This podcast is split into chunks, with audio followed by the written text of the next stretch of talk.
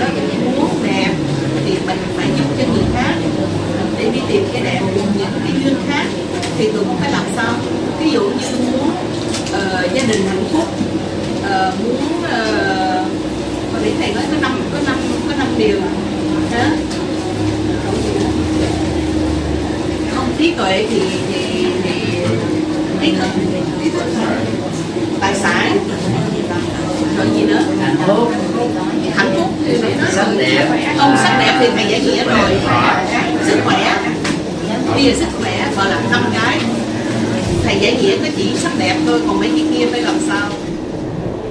Vì uh, trong uh, buổi giảng á, chúng tôi nhấn mạnh đến là các ngộ nhận về phước báo.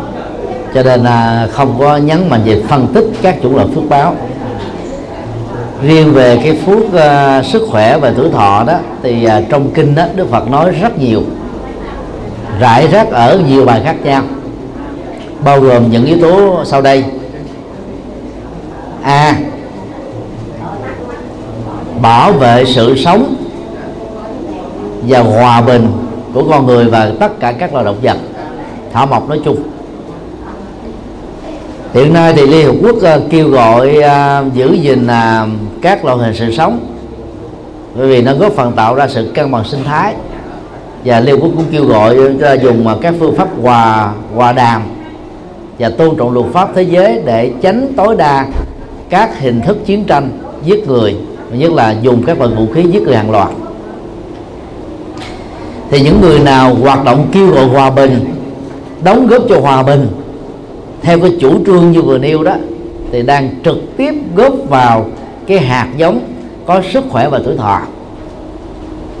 B. Chế độ uh, sống và lối sống của con người.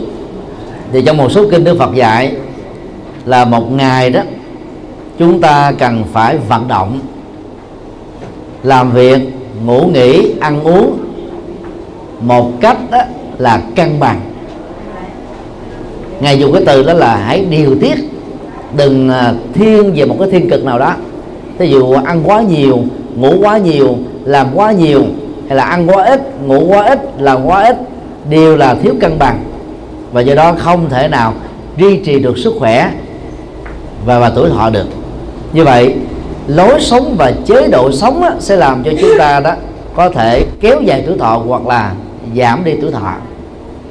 Theo học thuyết duy truyền đó, thì cha mẹ ông bà có tuổi thọ 80 trở lên, con cháu thông thường đó là có tuổi thọ tương tự. Tuy nhiên, nếu nhậu rượu nhậu rượu nhiều đối với người nam, hút thuốc đối với nam và nữ, xì ke ma túy đối với cả các giới giới tính, thì những người đó giàu cho ông bà tổ tiên có sống 120 tuổi, họ cũng có thể kết thúc mạng mạng sống ở tuổi vài chục thôi hai chục ba chục bốn chục. Đó là một chuyện bình thường. Vì đó à, à, giữ cái sự thăng bằng và điều tiết ở trong chế độ sống đó sẽ giúp cho chúng ta có sức khỏe và tuổi thọ hơn. C. Phóng sanh. Phóng sanh đó là tạo cơ hội cho sự sống đó được bảo tồn và được là tái sanh thêm một lần nữa ngay trong kiếp sống hiện tại này. Và hiện nay rất nhiều phật tử à, bị ngộ nhận về học thuyết đó. Đức phật dạy là chúng ta phóng sanh trong những dịp tình cờ thôi. Thì thấy con vật đó, chuẩn bị bị giết mình khởi lòng từ bi. Cho nên mình bỏ một cái khoản tiền ra để thay đổi và cho nó có hội được sống trở về trời xanh hay là thế giới của riêng nó đó là ở dưới nước ngày nay đó rất nhiều phật tử là mua cầu phước báo. Cho nên mới đặt hàng hàng loạt phải đặt trước. Một lần như vậy là có thể ở nước ngoài đó ta mua đến mấy mấy xe công nhông cá để thả xuống sông. Mà nhất là thả vào cái mùa lạnh á thì chúng sẽ chết chết rọi hết. Thì cái này gọi là phóng tử chứ không phải là phóng sanh. Còn ở Việt Nam á, thì người ta mua những cái loại cá có xuất xứ từ châu Phi. Vì những con cá này nó rất là khỏe bỏ trong một cái xô chẳng có bao nhiêu nước nó lên khên đó là trồi đầu lên đè đầu xuống như vậy đi 3 tiếng đồng hồ mà nó vẫn sống nhăn răng. Khi thả xuống dưới sông đó thì các con cá độc đó đó chỉ trong vòng một tuần lễ là nó giết sạch sành xanh các con cá à, là của Việt Nam ở trong sông nước đó. Đó cũng là một hình thức phóng tử. Như vậy à, việc à, phóng sinh ngày nay đó không nên bị tiếp tục lạm dụng. Vì ngày xưa đó người ta sống bằng chăn nuôi săn bắn giết thịt để ăn thôi. Còn bây giờ chúng ta có nhiều hình thức để duy trì sự sống nông nghiệp phát triển rất là nhiều rau quả củ ngũ cốc nó không có thiếu cái gì hết á.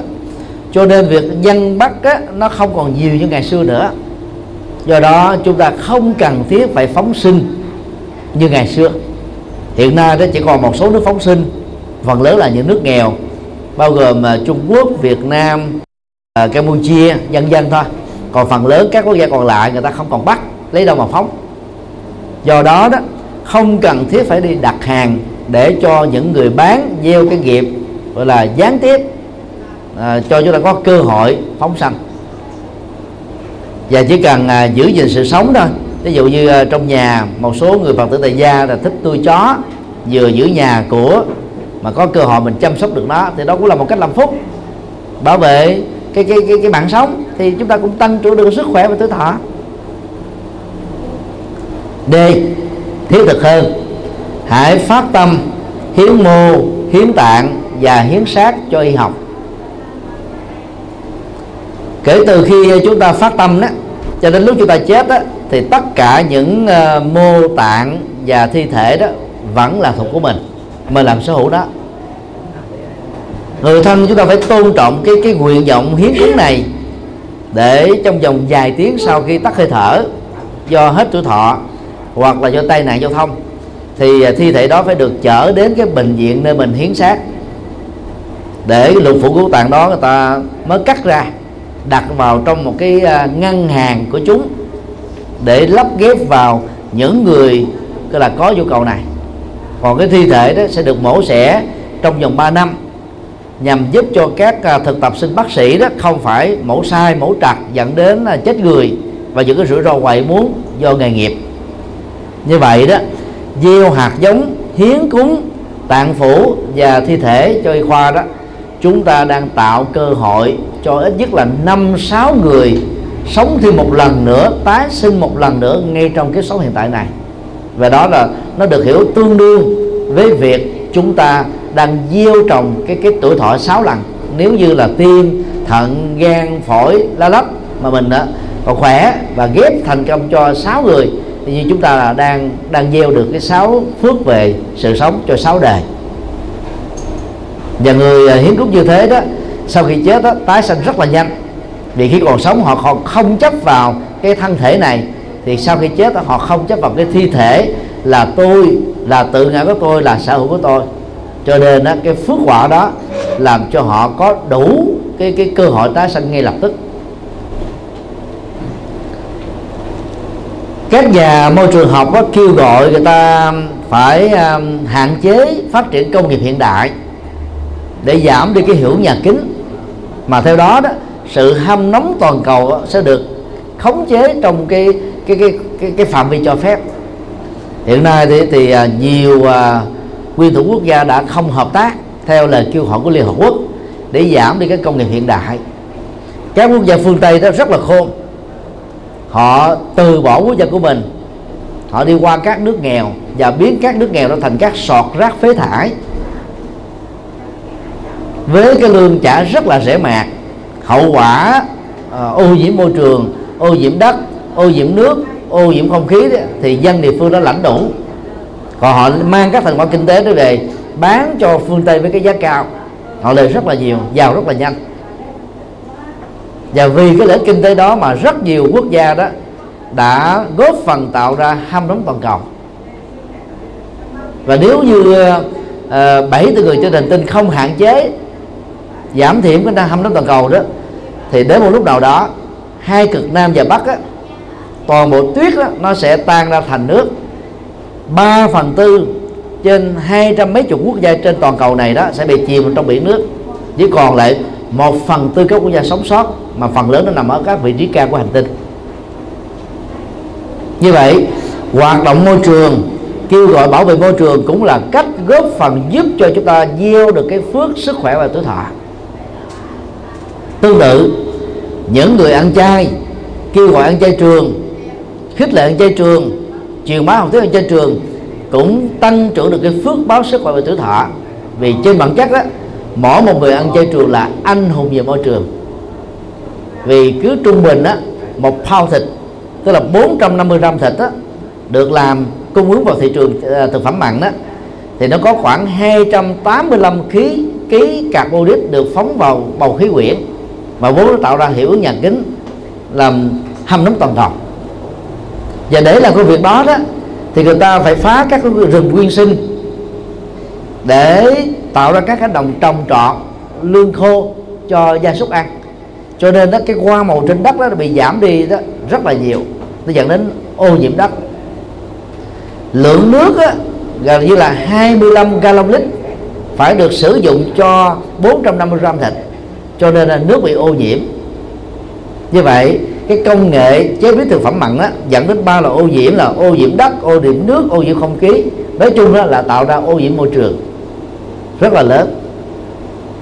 Cho nên là ăn chay đó là chúng ta đang đang giảm thiểu đi cái cái cái cái ô nhiễm môi trường. Và do đó chúng ta đang góp phần tạo ra các cái học giống phước và cái duyên phước cho sức khỏe và tuổi thọ thì đó là những điều à, à, được đúc kết và mở rộng từ những lời dạy của Đức Phật ở trong kinh nói về phước à, sức khỏe và tử thọ. Bất cứ người nào mà làm đúng hết tất cả những điều này đó thì giàu cho cái gen di truyền của họ có kém thì sức khỏe cũng được tăng trưởng.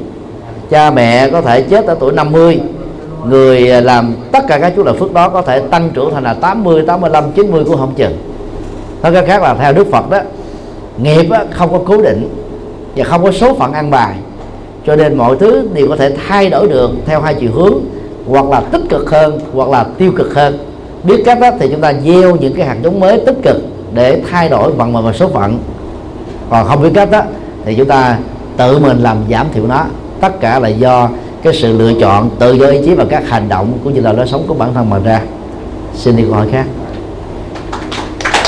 Mình tụng kinh đó thì là được à, mỗi ngày là được à, cái phước phước. Phúc bình an và có được trí tuệ. Nhưng mà theo theo tôi thấy là ví dụ như um, ở mấy cái chùa đó hay có cái cái à, cái bài kinh chú đại bi thì người ta nói là tụng ít nhất năm lần năm biến trong một ngày á, thì tránh được những cái à, bệnh hoạn rồi này kia. Thì như vậy có phải là mê tín dị đoan không thầy cái đó có thể được hiểu theo hai nghĩa.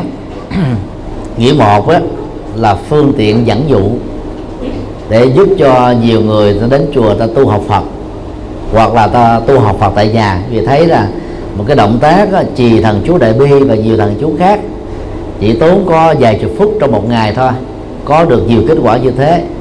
Cho nên người ta mới à, gắn kết mình với đạo Phật. Đó là một cái à, dẫn dụ để giữ Phật tử và hướng dẫn những người mê tín vào trong đạo Phật thôi ở phương diện thứ hai đó, nếu cho rằng đó là chân lý và chỉ làm chừng đó thôi để có được tất cả các phước, thì đó là đại mê tín. Vì nếu nó là sự thật đó, thì Đức Phật đã chẳng phải nhập công. Từ lúc giác ngộ cho đến nhập niết bàn 45 năm, trung bình mỗi ngày Đức Phật giảng ba bốn bài kinh. Mà mỗi bài kinh đó nó là một cái cái to thuốc để giải quyết được khổ niềm đau hoặc được xem như là cái tấm bản đồ để đi đến an vui hạnh phúc. Thì tương tự uh, pháp môn uh, tịnh độ người ta đề cao cái cái công đức và phước báo của niệm phật. Uh, pháp môn mật tông ta đề cao cái công đức và giá trị của niệm thần chú. Do đó chúng ta phải hiểu đây là những lời nói mang tính phương tiện chữ phương tiện đặt ở trong dấu ngoặc kép chứ không phải là tuyên bố chân lý và do đó đó người tu học Phật phải hiểu à, có hai lời dạy về chân về về về lời Phật. Lời dạy mang tính phương tiện và lời dạy chân lý. Người tu học Phật bài bản á, thì phải nắm rõ được cái chân lý à, về nhân quả qua tất cả mọi phương diện của cuộc sống để chúng ta sống thiết thực và uh, bài bản hơn.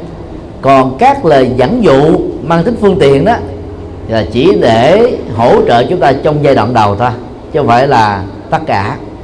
Cho nên à, sau khi trở thành phật tử rồi đó, chúng ta phải à, dừng lại những lời dạy phương tiện và bắt đầu đi sâu vào Phật pháp bằng sự tu tập, bao gồm ba phương diện tu tập đạo đức, gồm có lời nói đạo đức, hành động đạo đức, nghề nghiệp đạo đức và siêng năng đạo đức.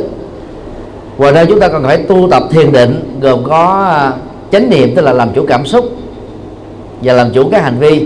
Chánh định đó là chuyển hóa tâm để tâm mình à, rũ bỏ hết tất cả các nguyên nhân của khổ đau. Ngoài ra thì đức phật còn khuyên chúng ta tu về trí tuệ bao gồm mà phát triển à, nhận thức thế giới quan nhân sinh quan đúng và có tư duy tích cực về nhân quả. Thì ai làm đủ được ba phương diện đạo đức thiền định trí tuệ với tám yếu tố vừa nêu đó người đó mới có thể giải quyết được các vấn nạn cá nhân gia đình xã hội quốc gia và thế giới và đạt được các cái phước quả. Còn việc niệm tụng dầu là niệm tụng cái gì? Chỉ để cho tâm mình được lắng yên thôi. Và nhờ lắng yên đó chúng ta được bình an ở tâm. Còn về phương diện đọc kinh á, thì à, nó mở mang trí tuệ. Vì mỗi một lời kinh á, là những kiến thức hay những điều hiểu biết tích cực. Nhờ áp dụng nó vào trong đời sống thực tiễn đó chúng ta giải quyết được nhiều vấn nạn trong đời thời đức phật, dựa vào kinh điển nguyên thủy đó, đức phật chẳng những không có thừa nhận năng lực và giá trị của thần chú. Ngược lại đó, trong kinh trường bộ và trung bộ còn chứng minh rằng là đức phật đã phá nó.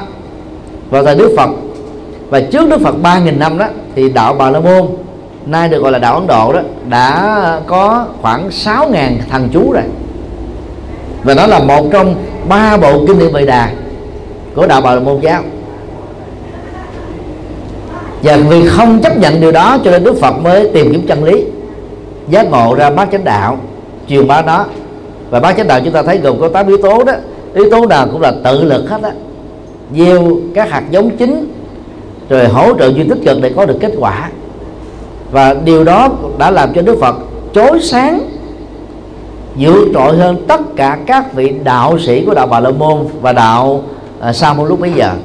Nếu mà Đức Phật mà cũng giảng dạy về thần chú và nói về giá trị của thần chú thì Đức Phật còn tệ hơn các vị đạo sĩ. Vì các vị đạo sĩ người ta đã làm việc đó trước 3.000 năm. Nhưng mà sau khi Đức Phật qua đời khoảng à, bốn năm trăm năm đó thì một số tu sĩ Phật giáo tại Ấn Độ dẫn dụ những người mê tín đó, đi vào đạo bằng việc truyền bá thần chú. Tây Tạng là quốc gia hiện nay đó phát triển mạnh nhất về phương diện này. Còn trong 10 tông phái Phật giáo tại Trung Quốc mà Việt Nam ảnh hưởng đó thì mật tông là cũng đi về khuynh hướng này. Chúng tôi xin nêu một cái sự kiện mà các quý Phật tử nên suy nghĩ thật là kỹ đó. Nếu thần chú mà có cái tác dụng như những lời quảng cáo đấy thì Tây Tạng không mất nước vào tay của Trung Quốc.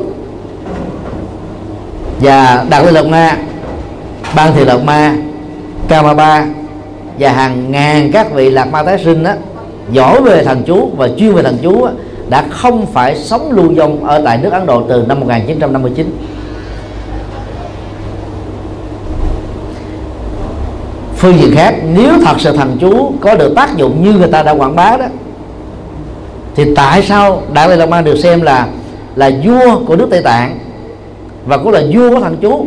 Nhưng mà trong mấy chục năm, từ năm 1959 đến bây giờ đó, trong hơn 100 tác phẩm được dịch ra nhiều ngôn ngữ trên thế giới. Ngài chỉ dạy về tứ diệu đế, bát chánh đạo 12 nhân duyên, triết học tánh không, vô thường, vô ngã và những lời dạy ứng dụng Phật pháp trong đời sống thực tế thôi, chứ không đề cập đến thần chú. Là vua thần chú nhưng lại không truyền bá thần chú, thì chúng ta thử đặt tại sao? Bởi vì đức đạt lai lạt ma đang quay trở về với đức phật gốc. Có nhiều vấn đề tế nhị. Trong tây tạng đó, nó có bốn trường phái phật giáo. Đạt lai lạt ma đó là trường phái mũ vàng. Còn ba trường phái còn lại, bây giờ ngài có truyền bá là là không theo thần chú đi nữa, thì nó dẫn đến tình trạng phân hóa nội bộ của đất nước tây tạng đang lưu vong thôi. Chứ vì lý do đó mà ngài phải yên lặng ra. Dầu không đã phá nó trực tiếp, nhưng mà trong sự giảng dạy của đức đại lạt ma ngài không hề nhắc đến thần chú, không truyền bá thần chú, cũng không khích lệ mọi người trì thần chú. Các trường Phật học chuẩn ở tại Tây Tạng và tại Ấn Độ, đối với cộng đồng Tây Tạng đó, gồm có 17 năm tu học. Trong suốt 17 năm tu học đó đó có tối thiểu 7 năm các tu sĩ Tây Tạng phải học về trí tuệ, đó là học toàn bộ kinh bát nhã ba la mật. Bát nhã đó là phiên âm của chữ pranya trong tiếng Sanskrit, mà nghĩa đen của nó là trí tuệ. Ba la mật đó có nghĩa đen đó là trọn vẹn hay là toàn hảo. Bát nhã ba la mật đó là trí tuệ trọn vẹn hay là trí tuệ toàn hảo. Ngoài ra đó thì các tu sĩ tây tạng còn phải học về triết học trung quán, tức là tánh không sunyata nó giống như vật lý học hiện đại. Rồi ra còn học logic học là nhân minh luận. Và triết học về ngôn ngữ. Đây là những môn học trong suốt khoảng 8 cho đến 9 năm, các tu sĩ Tây Tạng phải trải qua để phát triển trí tuệ lên đến đỉnh cao.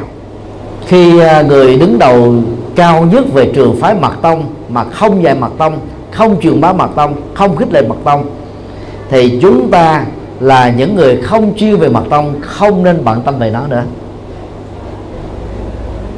Chỉ có khi nào chúng ta đọc thật nhiều kinh thấy rõ được những tấm bản đồ thì chúng ta sẽ có được những con đường để đi đến những giải pháp mà. còn đọc câu thần chú nếu mình hiểu được tiếng Sanskrit đó, chúng ta sẽ thấy nó bình thường thôi. Phần lớn á, các câu thần chú là tên của các vị thần. Số còn lại à, nội dung các thần chú là có ý nghĩa. Nó có ý nghĩa bình thường. Ví dụ như chữ gate gate baragate barasangate budi soha trong bát nhã tâm kinh đó được uh, hán việt trung quốc và việt nam phiên âm là gì? Yết đế yết đế ba la yết đế ba la tăng yết đế bồ đề tát bà ha. Chúng ta tưởng là cái thần chú này ghê gớm lắm mà thực ra nó là một mệnh định cách thôi. Qua đi qua bờ bên kia nỗ lực lộn bên kia, đạt đến bờ cuối cùng, an lạc hạnh phúc. Nó là một mệnh lệnh cách cho sự tu tập thôi, có gì đâu. Như vậy là thay vì chúng ta đọc cái ngữ âm Sanskrit về thằng chú, hay là ngữ âm Trung Quốc, Hán, Việt mà người Việt Nam bị lệ thuộc bao nhiêu thế kỷ qua, chúng ta dịch nghĩa trực tiếp tiếng Việt từ tiếng Sanskrit. Mà ngày nay đó, nhiều tu sĩ và nhiều cư sĩ, Phật giáo lỗi lạc và quá rành thì lúc đó chúng ta sẽ bớt đi rất nhiều cái mê tín dị đoan vào cái giá trị của thằng chú. Cho nên chúng ta không nên xem mà tiếng Sanskrit là thánh ngữ tiếng Tây Tạng là thánh ngữ tiếng Bali và tiếng uh, Trung Quốc là thánh ngữ nữa. Nó cũng là ngôn ngữ bao nhiêu như bao nhiêu ngôn ngữ khác thôi. Ngôn ngữ nào đúng thì trở thành là thánh ngôn ngữ nào không đúng thì trở thành là phàm thôi. Chứ còn tự thân của ngôn ngữ không có thánh và phàm. Ngôn ngữ tục tục tiểu đấy, là ngôn ngữ phàm. Và ai sử dụng ngôn ngữ tục tiểu sẽ làm cho giá trị nhân các câu đó bị giảm đi. Thì thần chú là tên của các vị thần. Mà đọc tên của các vị thần cũng giống như chúng ta đọc tên cha mẹ mình thôi. Thì có giá trị gì đâu? Mình kêu là quỷ dân a ơi, quỷ dân ơi, quỷ dân ơi. Nếu mà người đó còn sống là nghe nhức đầu luôn. Ông nội mà nếu ngày nào cũng được các đứa con của mình, hai chục đứa thôi, gọi tên của mình theo ca sinh chắc chắn là ông ấy phải la rầy các cháu, hoặc là ông bỏ đi khỏi nhà đó thôi, chứ còn không thể nào chịu nổi đâu. Không chịu nổi. Còn các thần linh, theo lời Phật dạy, sau khi chết á, thiện thần thì tái sanh vào thiện thú, tức là cái cảnh giới lành. Còn đâu nữa mà ngồi đó nghe, chúng ta gọi tên họ. Ví dụ như là trần à, thánh trần hưng đạo, của phật giáo đại trần, ông là phật tử thừa thành, cũng là một vị tướng anh tài, thể hiện chủ nghĩa anh anh hùng dân tộc của Việt Nam đối với Trung Quốc.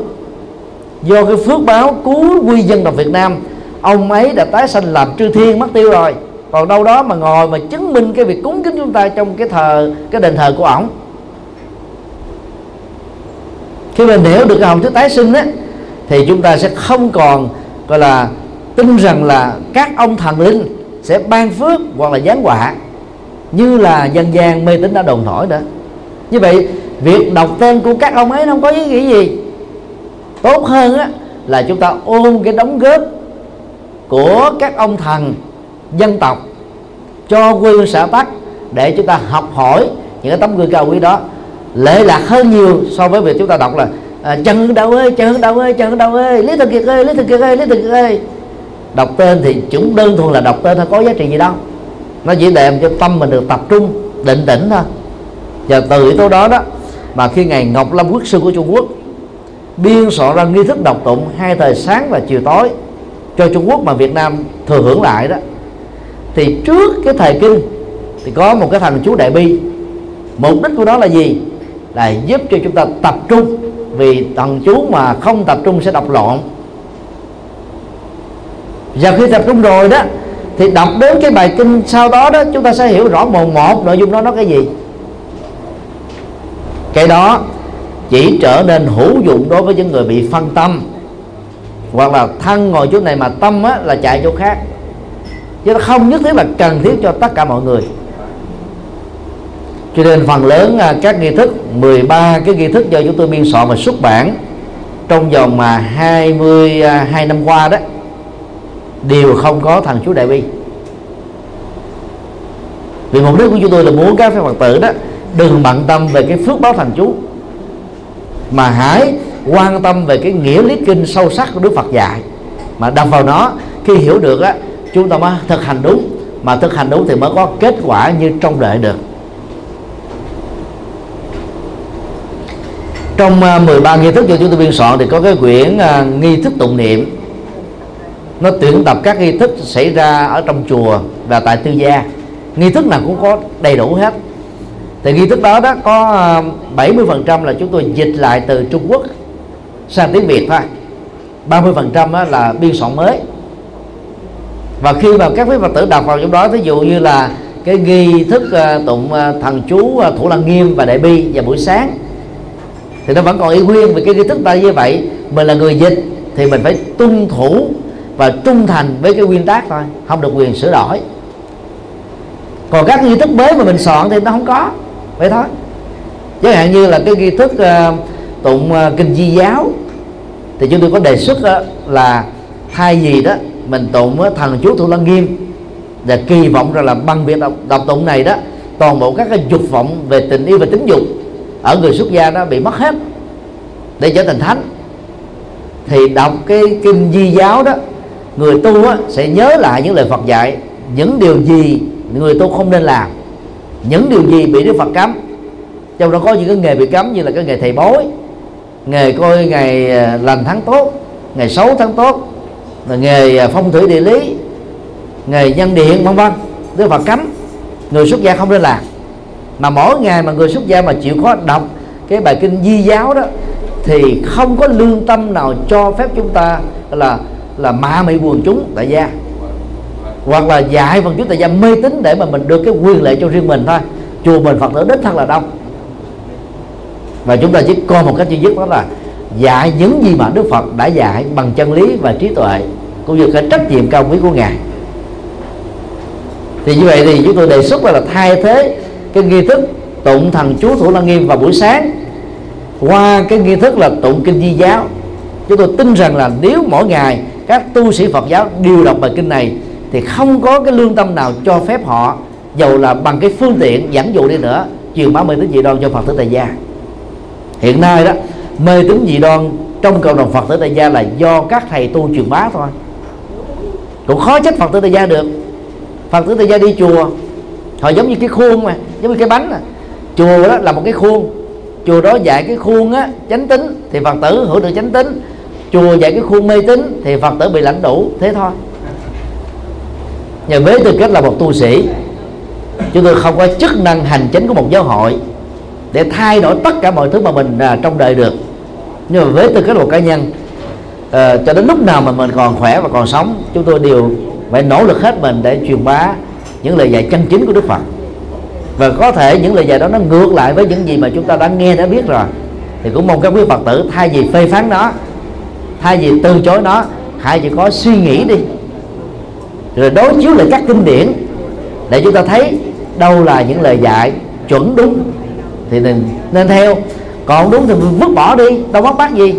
Còn chưa nghe hoặc là chưa suy nghĩ chưa đánh giá chưa so sánh cứ nghe trong cái phê phán là ông thầy này truyền bá uh, sai lời Phật dạy đã phá cái này đã phá cái kia. Là đôi lúc chúng ta vô tình á dẫn ra những cái ngộ nhận mới những cái hàm quan mới thôi xin đi gọi khác. Làm sao chúng con ở đây biết cái nào đúng và cái nào không đúng? Đúng. Cái đó con đồng ý nha. Cái đó đồng ý. Không biết thầy nào để mà tin được mà thầy nào không tin được. ai đây. Bây giờ tin ai cộng với 2 bằng 5 hoặc là 2 cộng với 2 bằng 3 thì bây giờ ai có kiến thức về toán học á đều phải thừa nhận rằng là hai tuyên bố đó là sai thôi. Và chỉ có một cái kết quả duy nhất là hai cộng với hai bằng 4 như vậy, cái kiến thức chuẩn mà thường là chúng ta học được từ trường lớp chuẩn sẽ là thước đo để đánh giá đâu là đúng và sai thôi. Làm phật tử tại gia đó, phần lớn à, các phật tử đó làm nhiều lĩnh vực ngành nghề. Thì trong lĩnh vực nào nó cũng đều có cái quy chuẩn cho cái cái đúng và sai của lĩnh vực đó ví dụ như à, ai sống bằng cái nghề và buôn bán vàng và nữ trang, ta sẽ biết là vàng nào là 5 tuổi rưỡi 6 tuổi 7 tuổi. Để muốn biết đó đó, ngoài cái trực quan thì người ta phải dùng đến máy móc để đo. Thì trong Phật pháp chúng ta phải lấy kinh điển để đo. Mà rất tiếc đó, nhiều Phật tử tại gia không chịu đọc kinh điển của lời của Phật, mà vốn nó là cái nền tảng quan trọng nhất mà các thầy tu dựa vào đó để đi truyền bá thôi. Bây giờ nếu mình không đọc kinh thì giờ đó là ông thầy A ông nói vấn đề đó theo có nghĩa A. Rồi ông thầy B cũng nói vấn đề đó theo có nghĩa B. Ông thầy C nói cũng vấn đề đó theo nghĩa nghĩa C. Chúng ta rơi vào tình trạng hoang mang và không biết ông thầy nào là đúng. Cái chuyện đó là có thể thông cảm được. Như vậy để xác định đâu là đúng và sai ít nhất á, là mình dùng cái cán cân lý trí để đánh giá nhưng mà lý trí đôi lúc nó trở nên chủ quan. Tại vì mình cứ thiên vị người A thì mình cho là ông A nói đúng. Mình không thiên vị ông B thì mình cho ông B nói sai. Cho nên tránh cái cái tình trạng thiên vị. Và và thành kiến đó đó, chúng ta phải dựa vào lời Phật dạy. Dựa vào lời Phật dạy thôi. Một trong những cái thước đo đơn giản khác mà mình có thể thực hiện được đó là ở trong sách á nó có những tác giả mà khi nghe đến tên tuổi của họ là chúng ta biết là họ rất có uy tín. Việc họ nói đó là đúng. Cứ trong buôn bán vậy thôi, cũng là buôn bán vàng. Nhưng mà nghe nói đến cái cái bà A thì ta biết là bà này không bao giờ bán vàng 5 tuổi rưỡi thành là giá 7 tuổi. Họ giữ cái uy tín đó mấy chục năm mà chưa bao giờ có cái tình trạng gì trục trặc. Hoặc như phương tây đi, người ta bán hàng là có bản giá và người ta có lương tâm, chịu trách nhiệm về những cái bán của họ nhưng nó không có giống như là ở châu Á và những nước nghèo.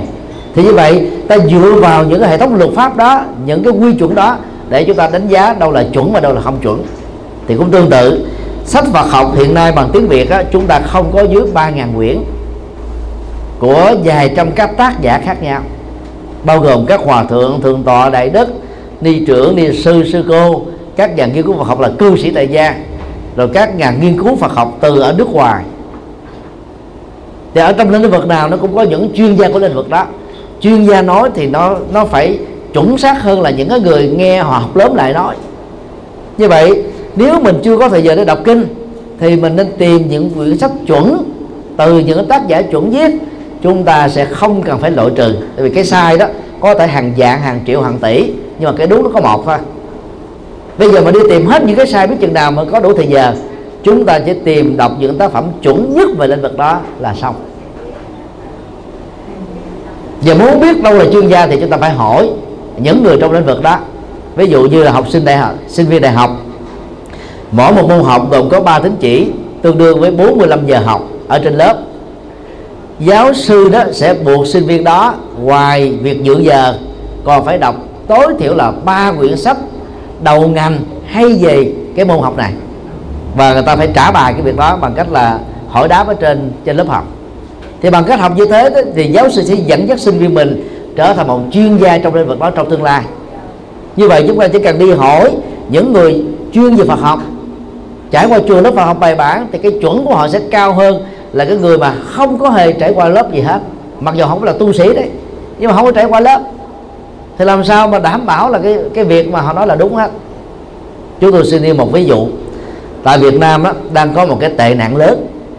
Đó là người có bằng cấp dược sĩ không đi bán thuốc nhưng mà bán cái bằng cấp đó bán cái cái cái môn bài đó cho một cái người không chuyên về ngành dược. Và những cái ờ, người mà đứng bán bán thuốc đó ở Việt Nam đó vì không có không có giám sát của nhà nước mà cho nên đó, họ chỉ được ờ, đào tạo trong vòng ờ, hai ngày ba ngày gì đó. Có khoảng là 100 cái ờ, cái đơn vị thuốc chẳng hạn. Họ phải thuộc lào paracetamol giảm đau Ờ, ờ, uh, uh, Teranol là giảm đau nặng hơn. Glucosamine đó là chỉ là là là là xương mà không có bị ờ, là triệu chứng phụ. Người ta học thuộc lào như thế thôi. Thì như vậy trong vòng 3 ngày cho đến 7 ngày người nào có bộ nhớ tốt là có thể bán thuốc được rồi. Ở Việt Nam á, là mua thuốc không cần to. Và tình trạng của các nước nghèo đều giống như thế. Còn ở dưới nước giàu á, chỉ có kẻ liều mạng mới dám làm vậy thôi không có tôi, của bác sĩ mà mà dám bán thuốc là liều mạng. Thiếu lương tâm thôi.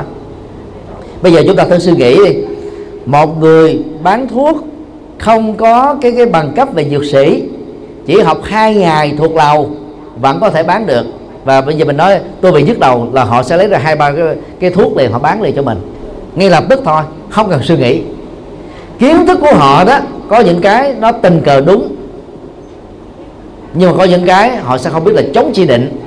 Trường hợp có thai hay là bị bệnh tăng sông là không được uống cái thuốc nào, họ làm sao biết được? Các dược sĩ phải học đến 7 năm trời mới biết được việc đó. Còn người bán thuốc, tay ngang không biết được.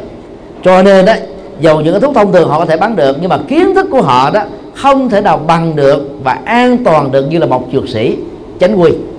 Thì tương tự, có rất nhiều tu sĩ Phật giáo, vì Phật giáo chúng ta thiếu chuẩn đối với các giảng sư cho nên đó có nhiều vị chưa từng trải qua trường lớp Phật học nào hết nhưng mà vẫn ra làm giảng sư.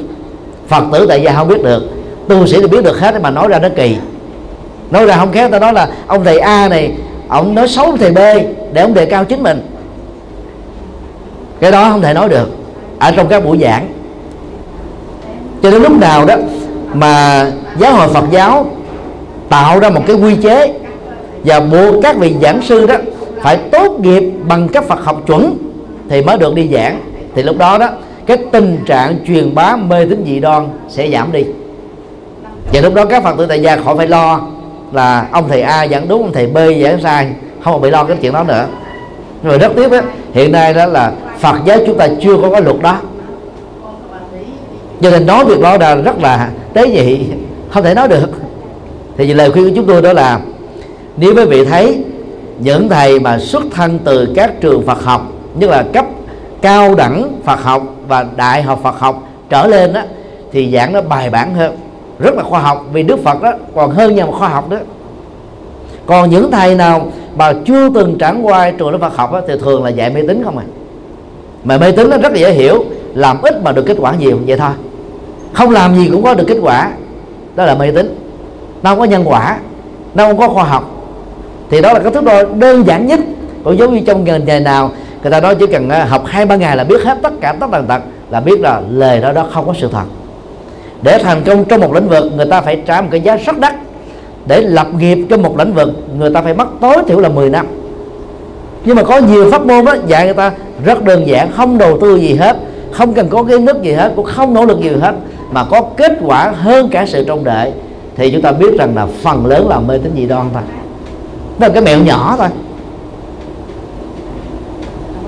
Cho nên cũng rất mong à, các quý phật tử à, chịu khó là nghe những bài giảng, đọc những quyển sách của các vị hòa thượng lớn có trình độ Phật học chuẩn ở cái cấp quốc tế. Mà tên tuổi của họ đó, ngay cả thế giới người ta phải nể. Ví dụ như là sách của hòa thượng thích minh châu mà viết thì người ta sẽ không thể tìm thấy một cái chỗ sai trong đó được và thậm chí cái lỗi đánh máy cũng không có vì hòa thượng rất là khó tính. Ba đề làm tiến sĩ. Và giỏi tiếng hán, giỏi tiếng anh, giỏi tiếng bali, giỏi tiếng pháp. Khi dịch kinh đó thì đối chiếu nhiều dân bản khác nhau, thì làm sao sai được? Hoặc là ở trung quốc mà nghe đến tên của ngài quyền trang, thì bản dịch của ngài đó không thể bị sai. Vì ngài quyền trang rất nghiêm túc về tri thức. Không thêm, không bớt. Cái bản nguyên tác trong lúc mình dịch nhưng mà có nhiều người dịch, người ta đã không tuân thủ được nguyên tắc đó. Thì mình phải ở trong lĩnh vực đó mình mới biết được là ai có uy tín về lĩnh vực này. Vậy thôi. Và giống như là ai là buôn bán thực phẩm là biết là ăn vô cái cái này nó có bột ngọt không? Hay là cái bột niêm tự nhiên? Còn người mà chỉ có là thực cách thông thường, không biết được kiến thức đó. Cho nên đó để trả lời làm thế nào, các vị phật tử biết được là thầy nào giảng đúng giảng sai nó cũng cũng khó nói, một cái dứt khoát được những cái điều mà chúng tôi gợi ý đó nó là những cái thước đo nho nhỏ thôi để chúng ta có thể chọn lựa và nghe để để để áp dụng những cái lời dạy mà mình đoan chắc rằng là nó phù hợp với lời Phật. À, xin đi hỏi khác. là ví dụ như ờ, thầy làm trụ trì rồi thầy sẽ truyền cho một vị khác mà rồi ờ, có một ngôi chùa mà người này bán một vị thầy này bán cho vị vị thầy khác như vậy, có đúng theo nội quy của Phật giáo không thầy? Mà chùa đó là chùa của Phật tử, chứ không phải là chùa của cá nhân. Thì cái này nó thuộc về à, pháp lý giáo hội rồi nó không có lợi ích gì là cho người nghe là quảng đại của chúng phật tử đó. Nhờ khi đã hỏi rồi thì chúng tôi cũng xin à, trình bày sơ lược như sau. Theo à, quy định hiến chương à, của giáo hội. Hiện nay trong nước đó, thì tất cả các ngôi chùa đều được gọi là tài sản của giáo hội Phật giáo Việt Nam, theo luật định. Ờ, nhất là luật từ là năm 2010 trở đi, và hiến chương của giáo hội Phật giáo Việt Nam à, được cải cách vào năm 2012 thì như vậy theo nguyên tắc pháp lý của nhà nước và phương tắc pháp lý của giáo hội đó không có vị tu sĩ nào với tư cách là trụ trì ngôi chùa được quyền bán chùa mình cho những vị khác. Đó là theo luật. Còn trong thực tiễn thì nó có những cái tình huống mà đôi lúc á có thể thông cảm được có lúc á, là không thông cảm được. Tình huống một ngôi chùa đó đó mang tư cách là tư nhân của một vị thầy hay là một sư cô và họ đó đã dùng tài sản của gia đình họ đất đai của gia đình họ để xây ngôi chùa này lên. Thì cái chùa đó đó à, trên danh nghĩa nó được gọi là chùa chùa riêng. Và khi mà vị vị đó đó giờ đi một nơi khác hoặc là lớn tuổi rồi cần về hưu thì người ta có thể có nhu cầu đó là nhượng lại cho một vị trẻ trung khác có năng lực hơn. Thì lúc đó đó cái cái cái um, cái mặc định về thương lượng giữa hai bên đó có thể là hỗ trợ một cái khoản tiền nhất định. Mà thường người ta đề nghị đó là nó tương đương với cái khoản mà người ta đã đầu tư xây dựng thôi. Chứ còn tính tiền đất thì nó mắc lắm. Ở Việt Nam đất á, thuộc là mắc mỏ thuộc hàng tốt tiền của thế giới. Nếu tính tiền đất thì rất là cao. Người ta chỉ tính tương đương với cái tiền xây dựng mà ta đã bỏ ra thôi. Để cái người kế thừa đó đó hỗ trợ lại cho những vị mà các chùa mang tính cách là tư nhân thì cái này đó theo chúng tôi đó là có thể thông cảm được. Tình huống hai chùa đó, đó là do bá tánh thập phương phát tâm cúng. Vị trụ trì đó là có công à, vận động để xây dựng nên. Và sau này đó khi mà à, về hưu vì đó không muốn là tiếp tục mà làm đạo với quần chúng mà chỉ tự tu ở một cái thắt cái gốc thì thường cũng có nhu cầu á, là mời gọi một vị khác đến để tiếp nhận. Thì trong trường hợp này cũng có hai tình huống xảy ra.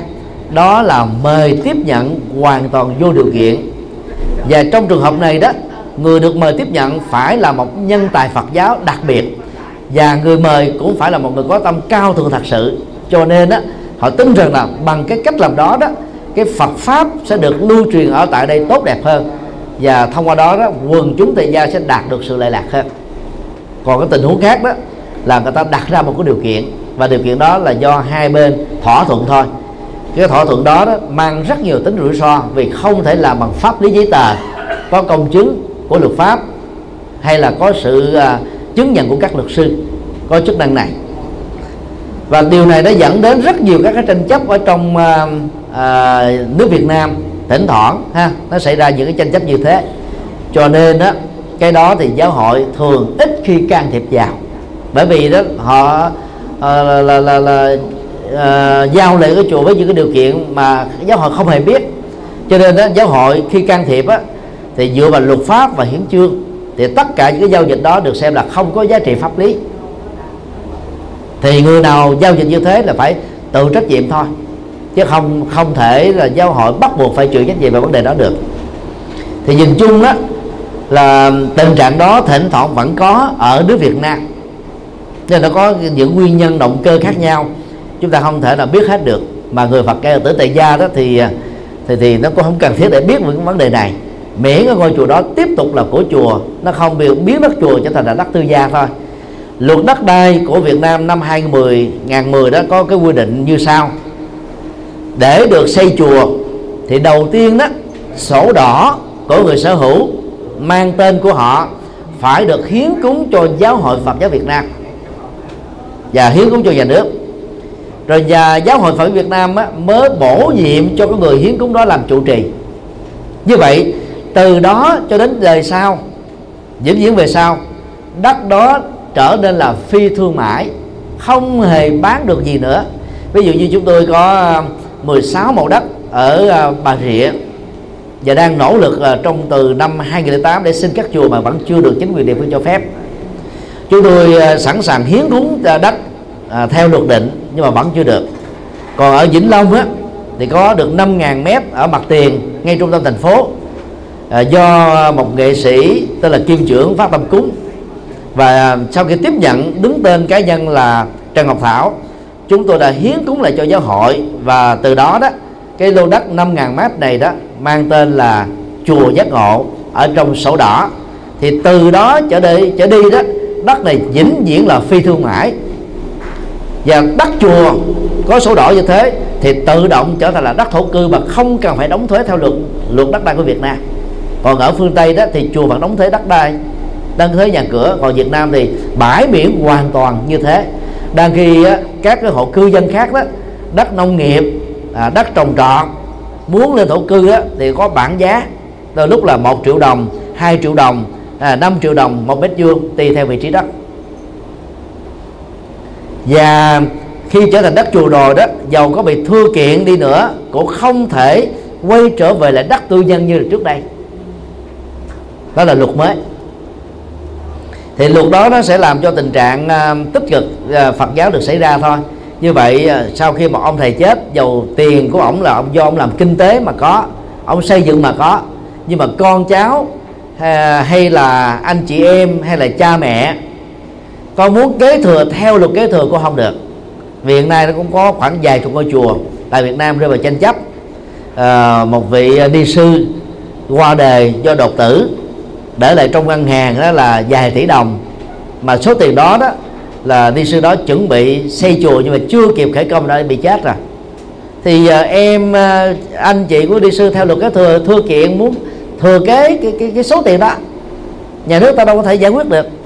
Nhưng mà nhà nước người ta cũng không thể giao cho giáo hội được vì theo luật nó chưa có. À, theo luật đó, người ta có thể giao nhưng mà giáo hội ta chống. Về tiền này của bá tánh chứ phải tiền của của vị đi sư đau đâu mà giao cho người người, người bà ta không được thì từ những cái tranh chấp đó đã từng xảy ra. Cho nên đó, đất của chùa được xem là là đất phi thương mại và không ai được quyền buôn bán nó hết. Cho nên mọi giao dịch buôn bán đất chùa và chùa đó được xem là không hợp pháp. Nhưng mà mặc, mặc dù thế thực tế nó vẫn có. Cái có là do những vị đó người ta không tuân thủ luật thôi. Cho nên đó các phật tử tại gia cứ tin rằng khi à, mình đã đóng góp tiền à, tỉnh tài mình cho việc xây dựng một ngôi chùa và chùa đó trong sổ đỏ có bản tên là chùa đàng hoàng. Thì giàu cho ông thầy A giao dịch với ông thầy B hay là hoàn toàn vô điều kiện nó cũng không mất mát đi đâu. Nó vẫn tiếp tục là đất chùa là tài sản chùa tài sản của giáo hội thôi không sao hết á. Còn giao dịch giữa mỗi bên thì người đó ta điều trách nhiệm thôi. Còn cái việc đóng góp chúng ta nó vẫn có cái quả phúc nó vẫn có những cái giá trị cao quý à, như thường trong các cái à, cái giao dịch dầu đó là hợp pháp hay là không hợp pháp? À, xin uh, kết thúc tại đây.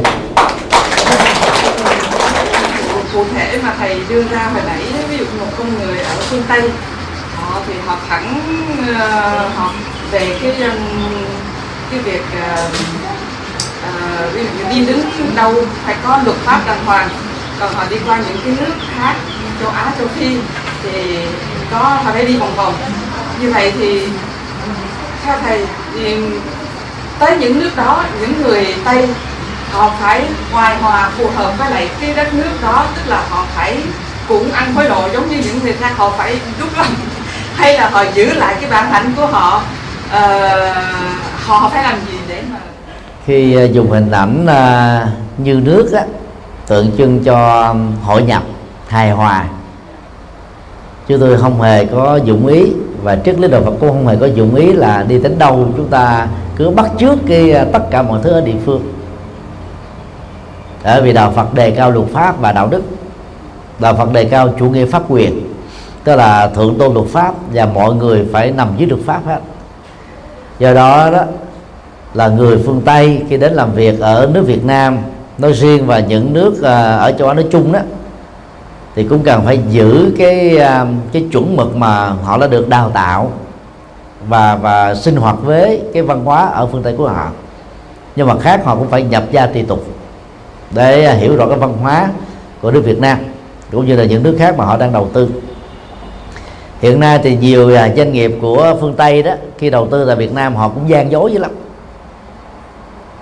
Nếu như mà siết về thuế không có à, chặt chẽ đó thì phần lớn các à, công ty về xí nghiệp phương Tây và nước ngoài nói chung đó là luôn luôn khai báo lỗ. Mặc dầu lương mà họ trả cho nhân công tại nước Việt Nam là quá thấp, chỉ chưa bằng một phần hai mươi so với lương mà họ trả cho nhân công ở tại quốc gia mà họ đang sống thôi. Điều đó đó, về phương diện quản lý nhà nước là rất khó chấp nhận được, nhưng mà họ đều lòn lách bằng nhiều cách để mà khai lỗ thôi thứ hai đó về quản lý môi trường thì à, ở tại những nước phương tây luật quá chặt cho nên người ta không dám phóng thải ra môi trường. Những cái chất thải mà chưa thông qua hệ thống gọi là lọc đang khi rất nhiều công ty nước ngoài bao gồm những công ty của, của Nhật và phương Tây khi có mặt ở Việt Nam đó thì họ đều thảy ra môi trường đó rất nhiều các chất thải gây ô nhiễm sông và ảnh hưởng đến nước uống, nước sinh hoạt của rất nhiều cư dân ở tại khu vực. Nhưng mà khi thưa đó, thì rất nhiều nơi cũng đã đã rất là chậm trễ trong việc à, bồi thường những cái tổn hại do các cái cư dân đó, gọi là, gánh lấy trong nhiều thập niên. Như vậy, nhập gia tùy tục theo có nghĩa xấu đó, là ở quốc gia đó có những cái tập tục xấu như là hối lộ, móc hoặc là vi phạm luật pháp mà mình bắt chước theo đó là sai rồi còn hạnh như nước á, là mình đó là hài hòa. Nó khác với hòa tan. Hòa tan là, là đánh mất chính mình và trở thành một cái gì đó khác. Còn hài hòa đó là mình không làm cho mình biệt lập với những người ở địa phương nhưng mà vẫn giữ được cái bản chất riêng của mình. Thì đạo phật á đạo phật đề cao hài hòa chứ đạo phật không đề cao hòa tan ở trong nước việt nam á không phải chỗ nào cũng hối lộ. Có rất nhiều người không thích cái việc đó. Và họ cũng chẳng hề hối lộ ai. Và khi ai hối lộ họ họ cũng chẳng hề nhận. Mặc dù số đó không nhiều. Người ta vẫn giữ được cái cái bản chất đạo đức của một người phật tử à, trong các cái lĩnh vực nghề nghiệp mà họ đang làm. Đó là những tấm gương rất là cao quý và có nhiều người khác tôn giáo hoặc là không có tôn giáo cũng có được cái tố chất đạo đức đó. Và đó là những cái phẩm chất cao quý của con người. Cho nên um, hài hòa sẽ giúp cho chúng ta đó không thấy cái sự khác biệt của các văn hóa khác đó, là một sự là, là là là va chạm hay là một cái cú sốc. Cú sốc văn hóa culture shock thường làm cho chúng ta trở nên mệt mỏi lắm. Giữa mình và người giữa thế hệ trước và thế hệ sau, giữa dân hóa A và dân hóa B. Còn hai hòa, chúng ta thấy là cái hay, cái đẹp của những người khác để mình học. Nhưng mình vẫn giữ được cái gốc rễ của mình để người ta cũng thấy cái hay, cái đẹp của mình để người ta học. Và hai cái sự khác biệt đó không nên xem nó là sự đe dọa tồn tại của nhau. Vì đạo Phật chủ trương cộng tồn. Và nhờ hài hòa đó, giữ sự dị biệt trong cộng tồn đó, chẳng những không đe dọa sự tồn tại của nhau mà còn làm cho nhau được phong phú hơn. Và đây là nguyên lý mà phương tây phát triển nó trở thành là gọi là dân chủ.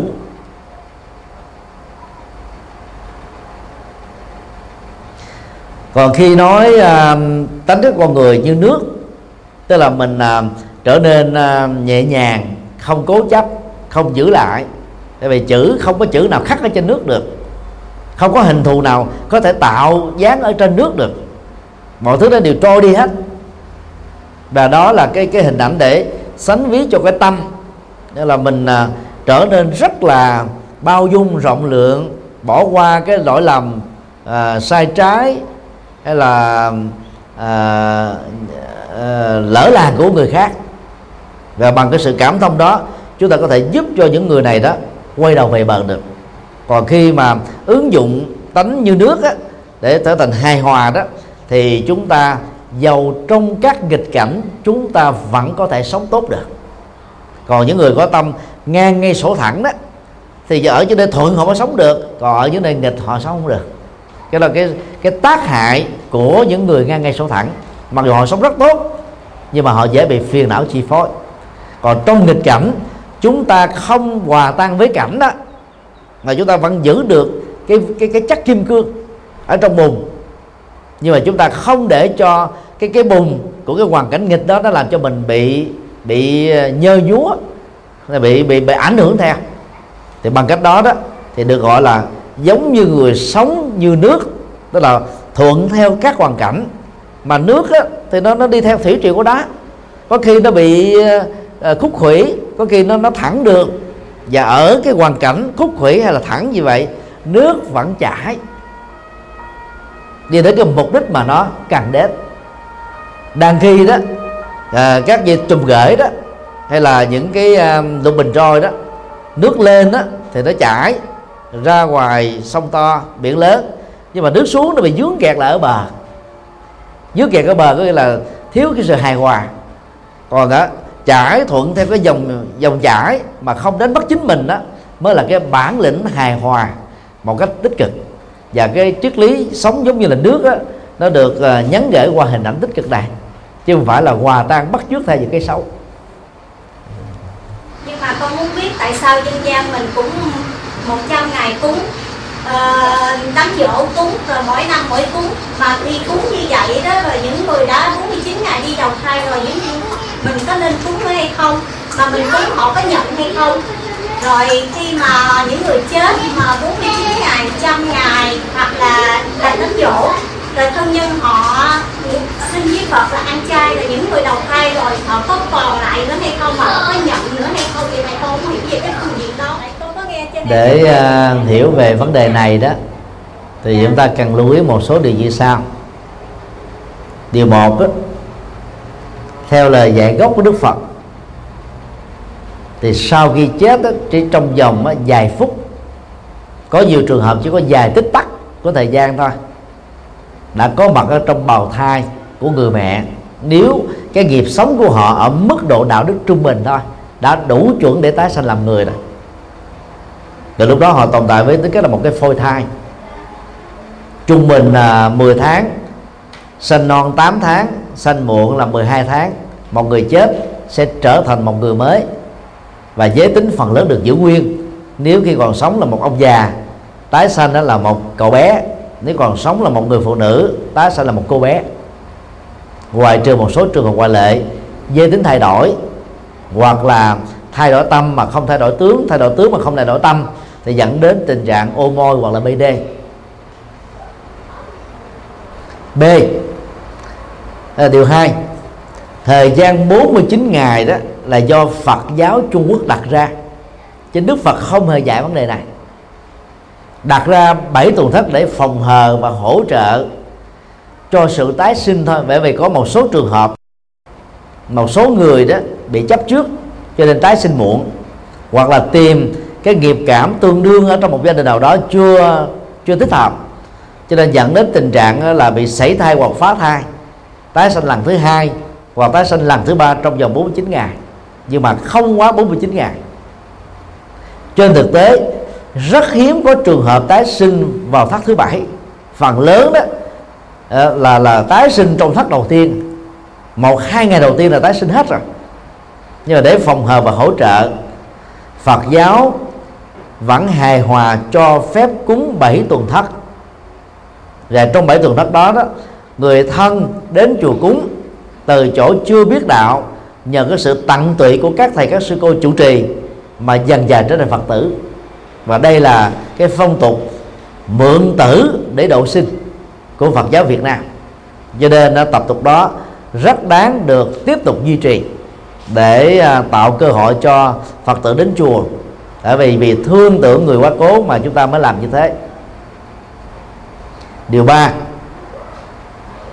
không cần thiết phải cúng cơm mỗi ngày cho người đau quá vãng, vì họ không ăn uống được. Ăn uống chỉ diễn ra khi người ta còn sống, có miệng để nhai, cổ để nuốt, bao tử để chứa, lục phủ ngũ tạng để tiêu hóa. Còn bây giờ đó, toàn bộ các cái hoạt động của não, tim, tế bào, mạch, thần kinh ngưng hết rồi, thì cái sự ăn nó không thể nào diễn ra được người tu học Phật á, nếu có cúng là cúng tượng trưng thôi. Chứ vì thế mà các chùa kích lệ cúng chay. Cúng để bày tỏ cái lòng thương nhớ của mình dành cho người chết thôi. Chứ người chết không ăn uống gì được hết đó. do đó đó đừng có thiết đại đồ mặn gieo nghiệp lại tốn tiền. Cũng đừng cúng giấy vàng mã vì chẳng có người chết nào nhận được. Mà nếu nhận được đó, thì họ chỉ nhận là toàn là cho đã bị cháy hết chỉ làm dơ dái thôi ô nhiễm thôi. Bởi vì tiền đó khi chưa đốt là tiền giả không xài được. Thì sau khi đốt rồi làm sao mà xài được? Tiền giả mà xài chỉ có bị bắt thôi. Bị tuyên án bởi các luật pháp trên thế giới này thôi. Cho nên nói cách khác đó, là mọi sự cúng kính của chúng ta, người chết không tiếp nhận được. Cho nên đó, đừng cúng linh đình tốn kém. Mà quan trọng nhất là chúng ta cúng một thời cầu siêu tại là những hóa kinh để tăng ni và phật tử đó nhắc nhở người chết phải thừa nhận vô ngã để không đánh đồng thi thể này là tôi, sở hữu của tôi, tự ngã của tôi. Và phải chấp nhận cái ngày tháng năm xưa, ngày năm năm chết đó là ngày khai tử rồi. Từ đó không luyến tuyết tình yêu, tình thương, gia tài, sự nghiệp mọi thứ trên đời nữa. Tái sanh, theo đó được nhanh chóng.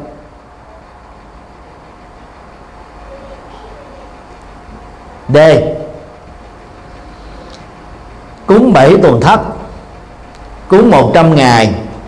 Cúng giáp năm. Cúng dỗ hàng năm. Đều là tập tục của người Trung Quốc. Không phải là tập tục của Phật giáo. Phật giáo Việt Nam tiếp thu từ Phật giáo Trung Quốc.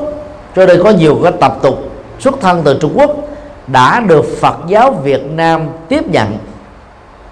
Và đã trở thành à, cái phong tục tập quán rồi.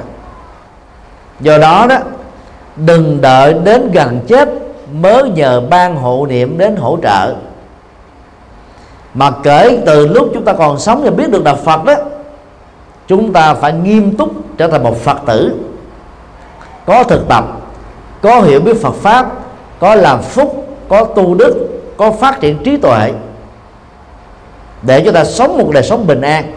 Và khi cái chết nó xảy ra với mình do tuổi thọ hết, do hết nghiệp, do vô thường đến chúng ta không còn gì để luyến tiếc nữa.